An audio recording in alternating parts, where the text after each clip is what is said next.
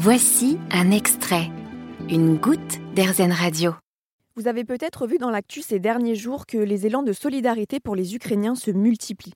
Si vous aussi, vous avez envie d'agir à votre échelle et d'apporter votre aide, je vous explique comment vous y prendre.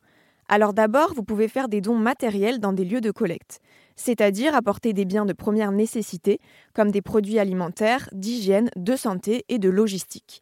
Vous pouvez par exemple donner des boîtes de conserve, du gel douche, des serviettes hygiéniques, des pansements, des sacs de couchage ou encore des vêtements.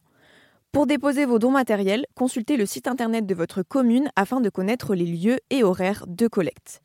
Ensuite, vous avez la possibilité de donner de l'argent sur les sites d'associations comme la Croix-Rouge française, l'Agence des Nations Unies pour les réfugiés ou encore le Secours populaire. Et puis enfin, vous pouvez directement accueillir des réfugiés ukrainiens chez vous. Si ça vous intéresse, rendez-vous sur la plateforme officielle Je m'engage pour l'Ukraine. Elle vous permettra de vous mobiliser facilement en faveur de l'accueil des réfugiés en France. Voilà, vous savez maintenant comment apporter concrètement votre soutien au peuple ukrainien. Vous avez aimé ce podcast Erzen? Vous allez adorer Erzen Radio en direct.